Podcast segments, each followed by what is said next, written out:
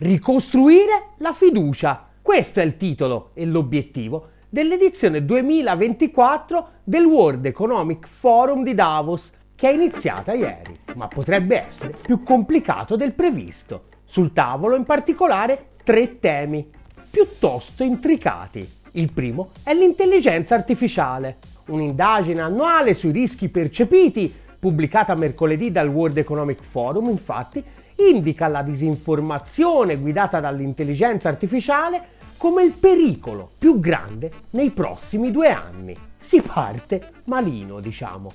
Il tema della disinformazione legata all'intelligenza artificiale, infatti, puzza di arma di distrazione di massa da mille miglia di distanza. D'altronde non dovrebbe sorprenderci affrontare le vere criticità dell'intelligenza artificiale invece che questa fuffa da editoriale della Repubblichina e da inchiesta dell'Internazionale, infatti, potrebbe non essere esattamente nell'interesse delle oligarchie che il forum vuole rappresentare. Come ogni grande rivoluzione tecnologica, infatti, l'intelligenza artificiale può rappresentare davvero un'opportunità gigantesca, ma solo a patto che venga governata e gli vengano messi una lunga serie di paletti che vanno contro l'interesse economico immediato di chi detiene i mezzi di produzione. In caso contrario, non si può tradurre in nient'altro che un'altra gigantesca opportunità per chi ha più quattrini di concentrare ulteriormente nelle sue mani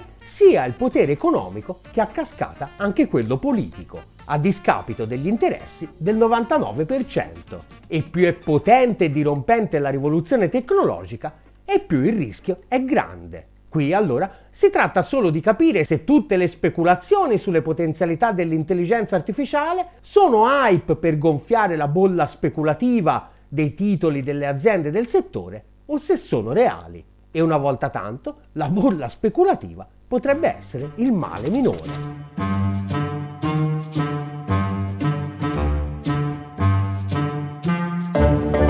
Il secondo tema sul tavolo è quello del gigantesco debito che negli ultimi anni hanno accumulato i paesi in via di sviluppo. Oggi, ricorda Deutsche Welle, infatti, 3,3 miliardi di persone vivono in paesi che spendono di più in interessi sul debito che in educazione e sanità. Ho come l'impressione che a Davos abbiano la soluzione magica, privatizzare tutto. D'altronde c'è chi si è portato avanti. Venerdì scorso, infatti, è stata ufficializzata un'acquisizione che rischia di cambiare per sempre il mondo dell'asset manager capitalism, il capitalismo contemporaneo, dove i giganti della gestione patrimoniale si comprano tutto il pianeta con i nostri quattrini. Per la modica cifra di 12,5 miliardi, infatti, BlackRock si è comprata Global Infrastructure Partner. L'accordo, titola enfaticamente il Financial Times, creerebbe la seconda più grande azienda infrastrutturale del mondo e scuoterebbe gli investimenti del mercato privato. Con oltre 100 miliardi di dollari di patrimonio gestito, infatti, Global Infrastructure Partner è il più grande gestore infrastrutturale indipendente in termini di asset gestiti a livello globale. Avete presente quando parliamo di privatizzazione degli asset strategici dei paesi a favore dei fondi privati? Voi avete capito? Nella prima parte mi sono distratto un po', eh, lo giuro. Ecco, Global Infrastructure Partner è il falco numero uno al mondo. Si è comprato l'aeroporto di Gatwick, quello di Edimburgo, il porto di Melbourne e pure la nostra Italo. E ora si è posizionato in pole position per la grande cuccagna della transizione ecologica, dove l'occasione d'oro della crisi climatica mischiata al mito del primato dei privati, ha creato quel mostro distopico che Daniela Gabor definisce l'era del de-risking. Gli stati ci mettono i soldi dei contribuenti e i privati incassano, senza rischio. Ma il più importante di tutti è il terzo punto, il rallentamento della crescita economica globale. La Banca Mondiale infatti ha recentemente dichiarato che con il 2024 si chiuderà il quinquennio con la crescita più bassa degli ultimi 30 anni. Le concause sono tante, a partire dalla crisi pandemica, ma ce n'è una che domina incontrastata. Siamo nel bel mezzo di quella che Vijay Prashad definisce la terza grande depressione del capitalismo globale. E qui la dialettica tra le oligarchie sul che fare si fa già più interessante. L'incredibile concentrazione di ricchezza nelle mani di pochissimi attori, alla quale abbiamo assistito negli ultimi 30 anni, infatti poggia su due gambe. Da un lato c'è l'economia reale. Con la globalizzazione neoliberista, infatti, i capitali hanno avuto la possibilità di andare in giro per il mondo alla ricerca delle delocalizzazioni che gli garantivano i margini di profitto migliori. E siccome le merci che produci poi le devi pure vendere, la precondizione era che le rotte commerciali fossero sicure. E a tenerle sicure ci pensavano gli USA, l'unica superpotenza globale rimasta dopo il crollo del mondo sovietico. Ora, come dimostra la crisi del Mar Rosso, dove l'azione dell'esercito di uno dei paesi più poveri del mondo è bastata scatenare il panico sul traffico commerciale, gli USA in declino relativo quella sicurezza non sono in grado di garantirla più. La Pax americana infatti non era gratis, presupponeva un ordine internazionale dove gli USA dominano e gli altri possono accompagnare solo. E di accompagnare solo ormai il resto del mondo si sarebbe anche un po' strarotto e con...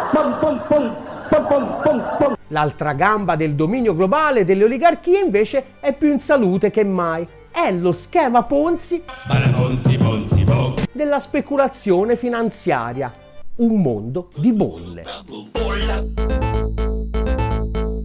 Ora, le due cose a lungo hanno viaggiato a braccetto. Grazie alle delocalizzazioni e alla sicurezza del commercio globale, le oligarchie incassavano il loro taglieggio sull'economia reale e sulla produzione e una bella fetta la reinvestivano appunto nelle bolle speculative. Una vera pacchia, fino a che economia reale e bolle speculative non hanno cominciato a entrare un po' in conflitto tra loro.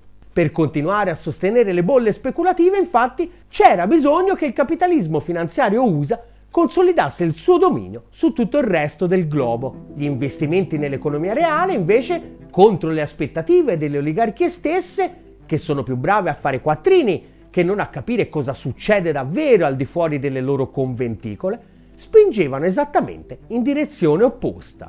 Passo dopo passo, in mezzo a mille contraddizioni, ponevano le basi materiali di quel nuovo ordine multipolare che ora chiede a gran voce di essere riconosciuto, mettendo a repentaglio proprio quel dominio incontrastato USA necessario per garantire che le bolle continuino a gonfiarsi a dismisura e non esplodano mai.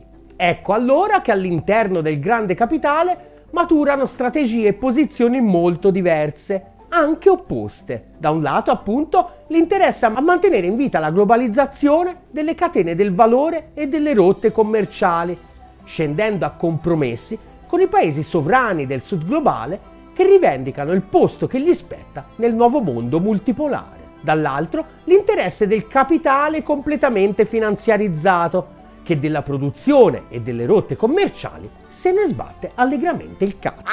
Ovviamente queste due tendenze non vanno viste tipo tifo calcistico, Musk e Buffett da una parte e Larry Fink e Jamie Dimon dall'altra, per dire. Sono due tendenze presenti entrambe in qualche misura in ogni grande concentrazione di capitale, che mescola sempre interessi legati all'economia reale e al commercio e interessi legati alla speculazione finanziaria. Questa commistione nel capitalismo contemporaneo è sempre esistita, almeno a partire dalla fine dell'Ottocento, e cioè dall'era appunto dell'affermazione dei grandi monopoli e del capitalismo finanziario, anticipato già da Marx e poi descritto magistralmente da Hilferding. Allora però alla resa dei conti il rapporto gerarchico tra le due sfere era preciso. La finanza, tutto sommato, era uno strumento della produzione.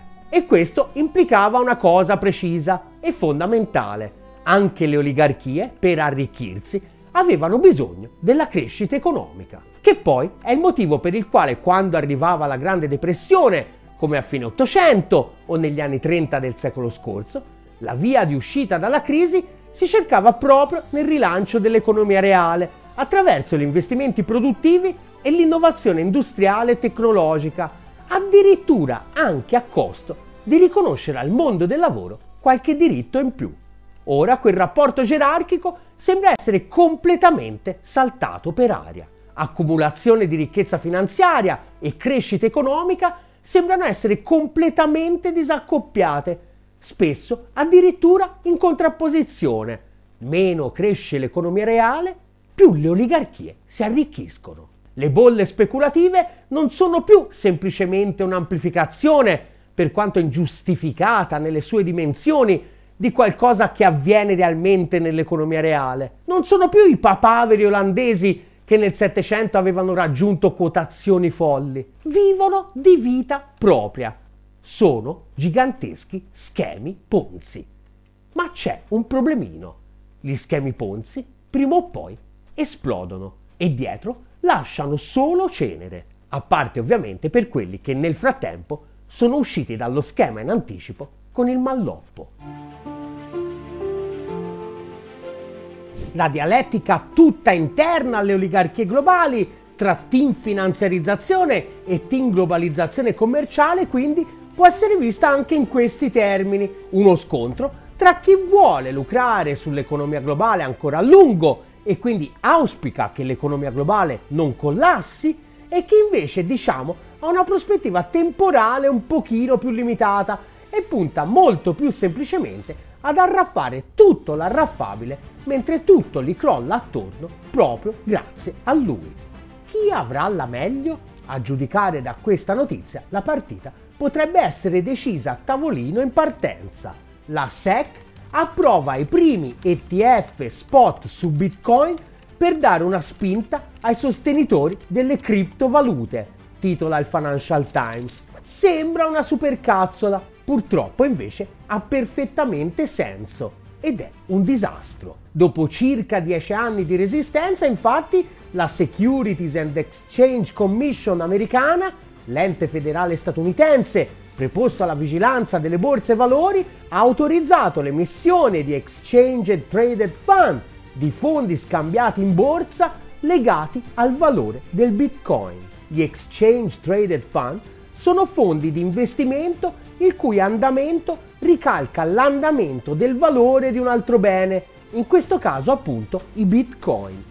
Sostanzialmente, comprando le azioni di uno di questi fondi, il valore del tuo investimento avrà lo stesso identico andamento del bene o dell'indice di riferimento. Insomma, è esattamente come se ti comprassi bitcoin, ma senza tutte le menate legate a comprarsi bitcoin, poi custodirli da qualche parte e poi eventualmente rivenderli una serie di complicazioni che non solo hanno tenuto alla larga molti investitori un po' age e un po' scettici, ma soprattutto hanno tenuto fino ad oggi alla larga gli investitori istituzionali, come ad esempio il tuo fondo per la pensione integrativa o il tuo fondo sanitario. Ed era decisamente meglio così. Perché? Per i più moderati, appunto, semplicemente perché i bitcoin sono uno schema Ponzi è quello che ad esempio sostengono da sempre Nouriel Rubini, ma soprattutto William Quinn, storico dell'economia all'Università di Belfast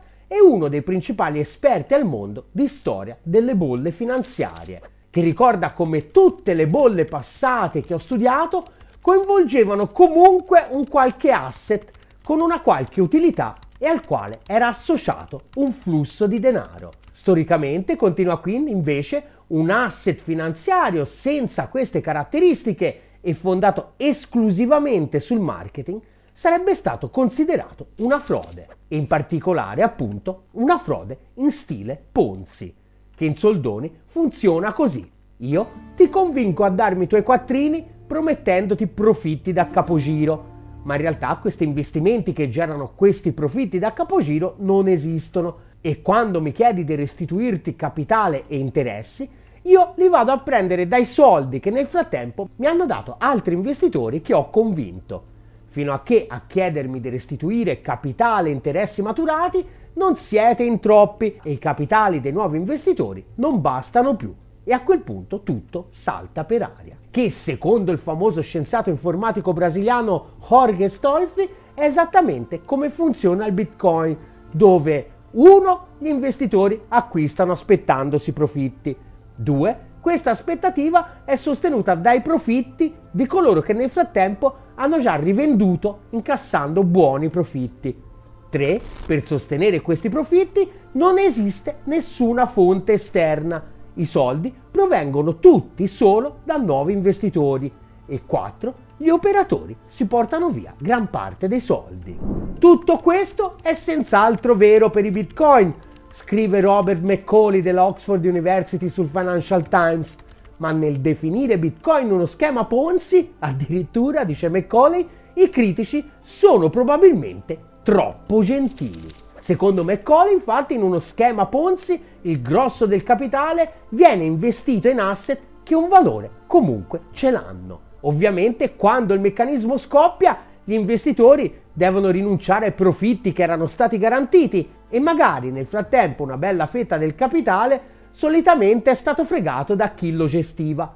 Ma un po' di quegli asset comunque esistono sempre e quindi possono essere venduti e un po' di quattrini si possono sempre recuperare. Nel caso del più grande schema Ponzi di sempre, ad esempio quello di Bernie Madoff, dei 20 miliardi ricevuti dagli investitori, alla fine ne sono comunque stati recuperati 14. Nel caso di Bitcoin invece di asset che hanno un qualche valore oltre al Bitcoin stesso non ce n'è e quindi nel caso un bel giorno qualcuno per un motivo qualsiasi perdesse la fiducia nel Bitcoin e il suo valore crollasse, non ci sarebbe niente da vendere per recuperare un po' di quattrini. Ora, ovviamente qui non si tratta di fare i moralisti, d'altronde si gioca ai cavalli, si comprano i gratti e vinci, si potrà pur scommettere in qualche frazione di Bitcoin. Io poi personalmente ne posso parlare solo bene. Una volta, per fare un'inchiesta per report sulle criptovalute, ci ho investito 500 euro per vedere di prima persona l'effetto che fa. Belle pile d'oro, bronzo, argenterame, sempre vi amerò! E devo dire, tutto sommato, è un effetto discreto. Quando li ho rivenduti l'anno dopo il valore era più che raddoppiato. E se avessi avuto giusto un anno e mezzo di pazienza in più, avrei guadagnato 6 volte tanto. Se è uno schema Ponzi o anche peggio, bisogna ammettere che ad oggi ha funzionato benino ed è diventato un giochino da poco meno di mille miliardi di capitalizzazione, più di Tesla e quasi il doppio di TMSC, il più grande produttore di chip al mondo, ma senza produrre né macchine né chip. Ma pensare che dei fondi istituzionali usino i soldi delle pensioni per comprare ETF e Bitcoin è oltre la peggiore delle distopie.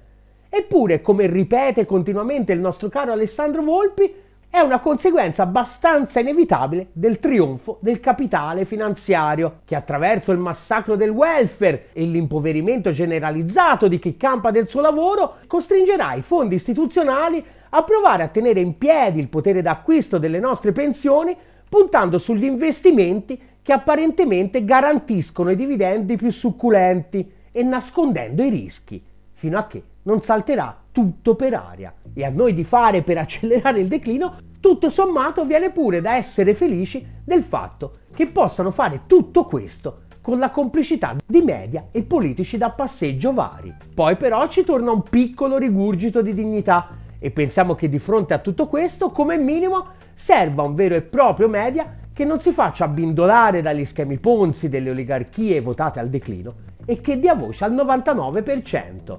Aiutaci a costruirlo. Aderisci alla campagna di sottoscrizione di Ottolina TV su GoFundMe e su PayPal.